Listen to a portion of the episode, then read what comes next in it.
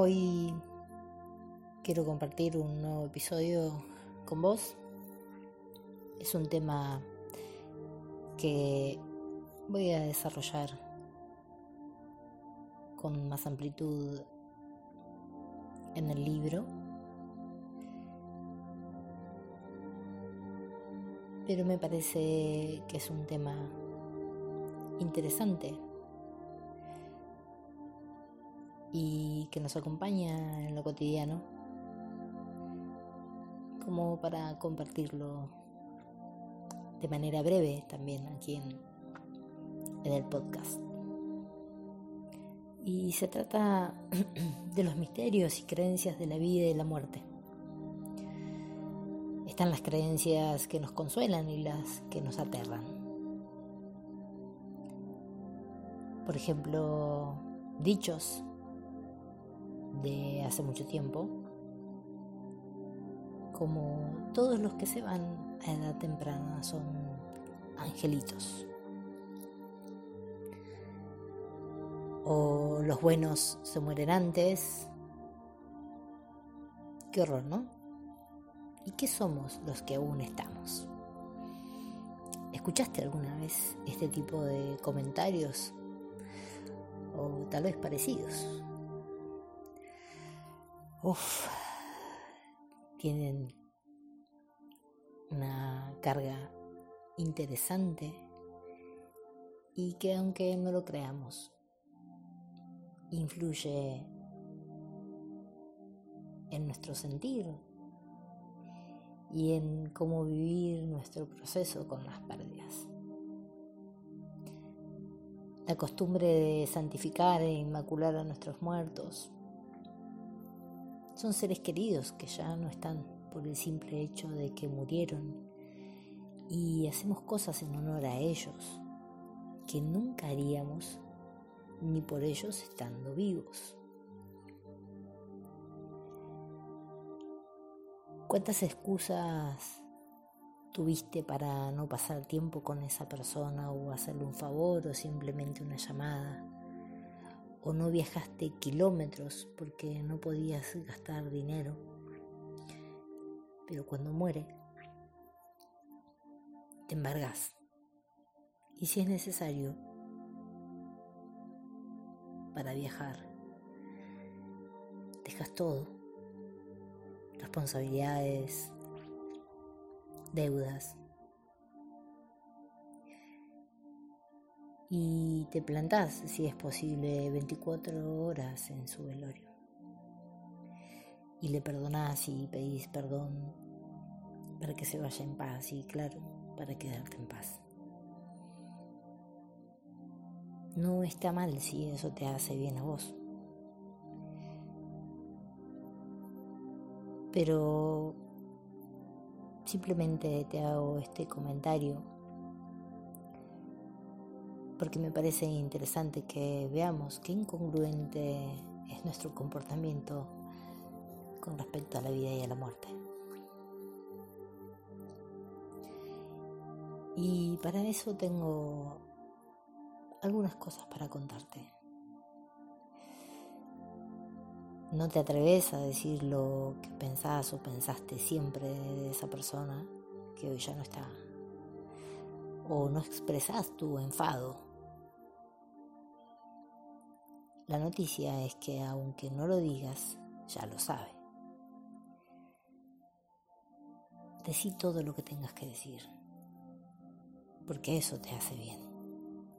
Te purgas, sacas toda la porquería que te intoxica, la sacas afuera. Y ahí no le hace mal a nadie. Porque aunque solo lo pienses y quieras constantemente cambiar tu pensamiento, de todas maneras lo sabe. También está esa creencia de que si lloramos mucho o pasa el tiempo y aún lloramos, no los dejamos ir. Todos contamos con el beneficio del libre albedrío. Esto quiere decir, como lo cuentan ellos, que esa es su elección, no es nuestra decisión retenerlos o liberarlos. Algunos hasta lo dicen con una gran sonrisa porque también tenían esa creencia antes de partir. Te estoy hablando de las almas, sabes que hablo con ellas. Por ejemplo, hubo un caso en que, en que esa alma con la que conecté me contó que de hecho había enfermado muy feo por tener esa creencia, por sufrir y reprimir la tristeza porque no se permitía llorar por la partida de su hijo. Creía que si lloraba no lo, no lo dejaba ir.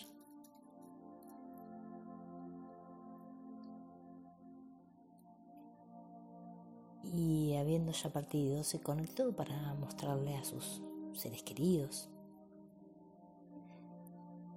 que no sirve ni suma a nadie reprimir la verdad de lo que se siente. Fue mágico y hermoso ese momento. Se sintió una gran liberación de todos los que estábamos ahí.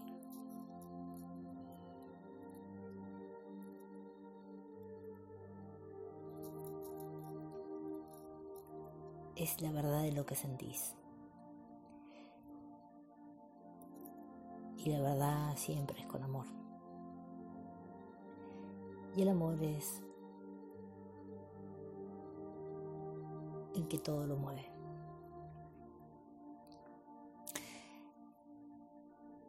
¿Escuchaste alguna vez a alguien que dice por ahí y lo dejé ir? O por ejemplo, y lo mandé a la luz. Esos son nuestros deseos y creencias. Pero en realidad es que hacen uso de su libre albedrío igual que nosotros. Las creencias religiosas o los mitos solo nos limitan emocionalmente y nos enreda con nuestros muertos. Tragedizamos la muerte. Desnaturalizamos un proceso que es tan importante, trascendente y natural como el nacer. Nos olvidamos de vivir pensando en la muerte. Una vez un amigo, Walter querido, me dijo algo tan cotidiano. Estamos tan pendientes de hacer lo posible de no morir que nos olvidamos de los detalles del vivir. Es cierto. Creemos que podemos evitar el suceso. Tenemos esa fantasía. Y también creemos, nos imaginamos que por alimentarnos mejor vivimos más. Y en realidad vivimos mejor. Pero el tiempo no podemos modificarlo nosotros. ¿Querés saber cosas genuinas de la muerte y de lo natural que es? Escucha a un niño inocente ante la muerte de un ser querido. Su expresión, su forma de verlo. ¿Se entristecen? Claro que sí. Pero no dramatizan hasta que lo aprenden de los adultos.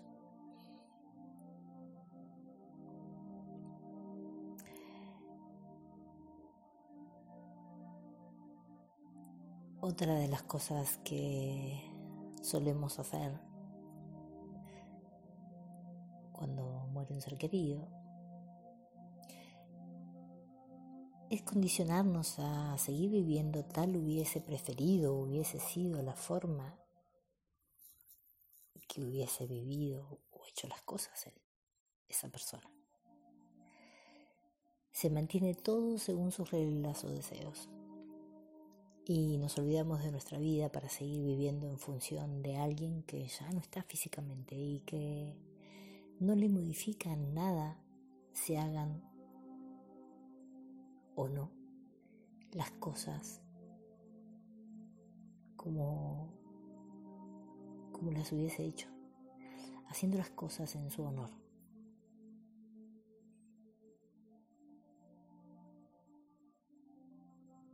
En cambio, sí me mostraron que reciben y sienten muy bien. Y sí les da mucha luz y paz. Que cada uno esté en paz.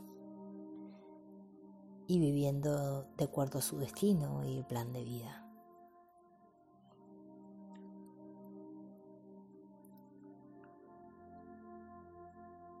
Y es lógico, es. Porque si vos dejas tu vida para vivirla por otro, es un peso para esa alma, es un peso para ese ser, para esa persona. Lo hagas por quien lo hagas.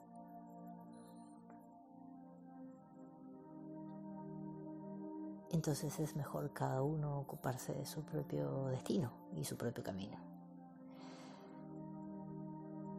Muchos seres queridos se manifiestan para liberar a su familia de promesas previas a su partida, de pensamientos o creencias que los mantiene estancados o sufriendo y en algunos casos hasta cultivando el sufrimiento en una convicción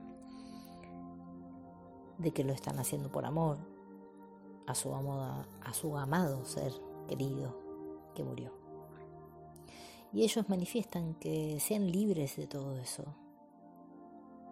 vienen a decirte que seas libre de todo eso, que no hay propósito válido para que lo hagas, que eso es la mente que, que les da un falso consuelo, que pesa cada vez más. Buscar el consuelo en que esto lo hago por ti, o en honor a ti, o porque era tu mayor deseo.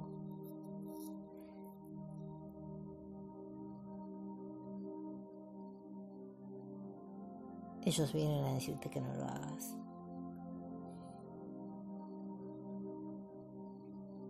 En cambio, vivir vivir por vos mismo, por tu propio plan, por tu propio destino, por tus anhelos, por tus proyectos, por tus deseos, por tus quereres, por vivir en cuerpo, mente y alma, eso da luz. Eso da fuerza, eso te nutre. Es el combustible para seguir el impulso.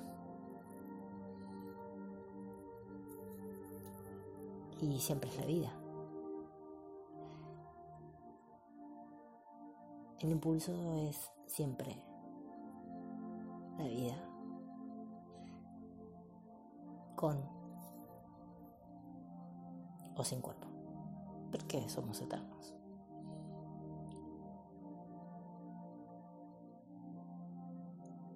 También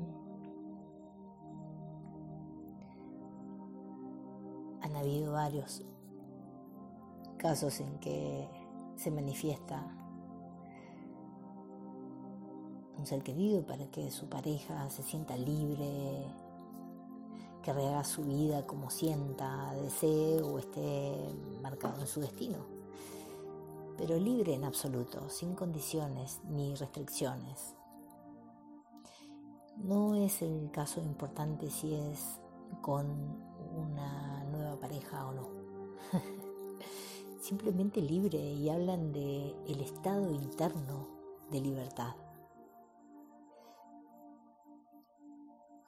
De que sea real que estás rehaciendo tu vida y, y si es con una nueva pareja, en el caso de que hayas enviudado o hayas eh, tenido la pérdida de tu amor, que sea real, que te sientas realmente libre de amar a alguien más. Porque no estás cambiando un amor por otro, estás amando a alguien más. No estás dejando de amar a tu amor para amar a otro. Amor. Es un amor más. Y ser libre y estar en paz de hacerlo. De eso te hablan. O bebés que hablan a sus padres para que estén libres de amarse y de amar a sus demás hijos. Bebés que no han nacido o hijos que han partido y la familia queda devastada y muchas veces impacta e influye en no sentirse libres de seguir viviendo, de amarse y amar a otros. Somos libres en el estado que estemos, en estado físico o estado etéreo somos libres. También seres queridos que murieron de manera trágica, que vienen a liberar a su familia de la ira y de la lucha hacia los responsables según las leyes terrenales de su muerte. Porque en el alma se entiende que es parte del destino y que alguien tenía que estar al servicio para que eso se cumpla, para que suceda.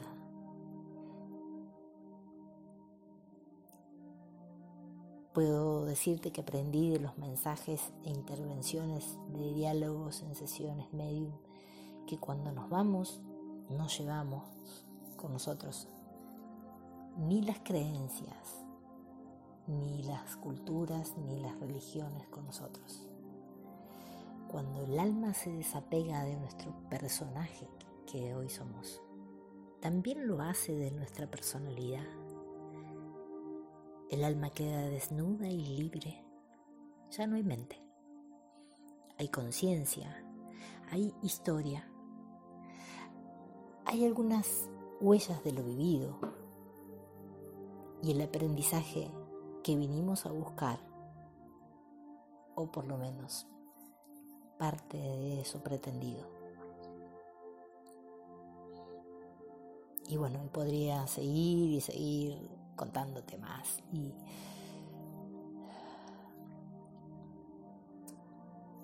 pero mejor cada una de estas cosas que hoy te conté. Mejor me voy a tomar el tiempo para desarrollarlo y contártelo en el libro. Y bueno, por supuesto que habrán más episodios. Y te puedo decir que estoy sorprendida cuando me decían, por ejemplo, mi primo Chris, que hiciera los live, los vivos, todas las semanas. Y, luego me arma este podcast y yo decía, ¿y de qué voy a hablar? ¿Me voy a quedar sin contenido? ¿Qué, qué voy a decir? Es tiempo de darle la razón. esto nunca se acaba. Y con mi amiga Julia también igual agradecida a ella que me alentaba a un programa de radio y la misma excusa. Me voy a quedar sin contenido. Y así nació Efecto Mariposa. Así que gracias a ellos y a tantas otras personas, amigos, amigas, amigos, hijos, personas que me alentaron y me alientan a compartir todo esto con vos. y puedo decirte que amo hacerlo y quiero seguir haciéndolo. Así que seguramente pronto, en alguna de todas estas formas, nos estaremos conectando. Que tengas una maravillosa jornada. Y te deseo que conectes con tu estado de libertad.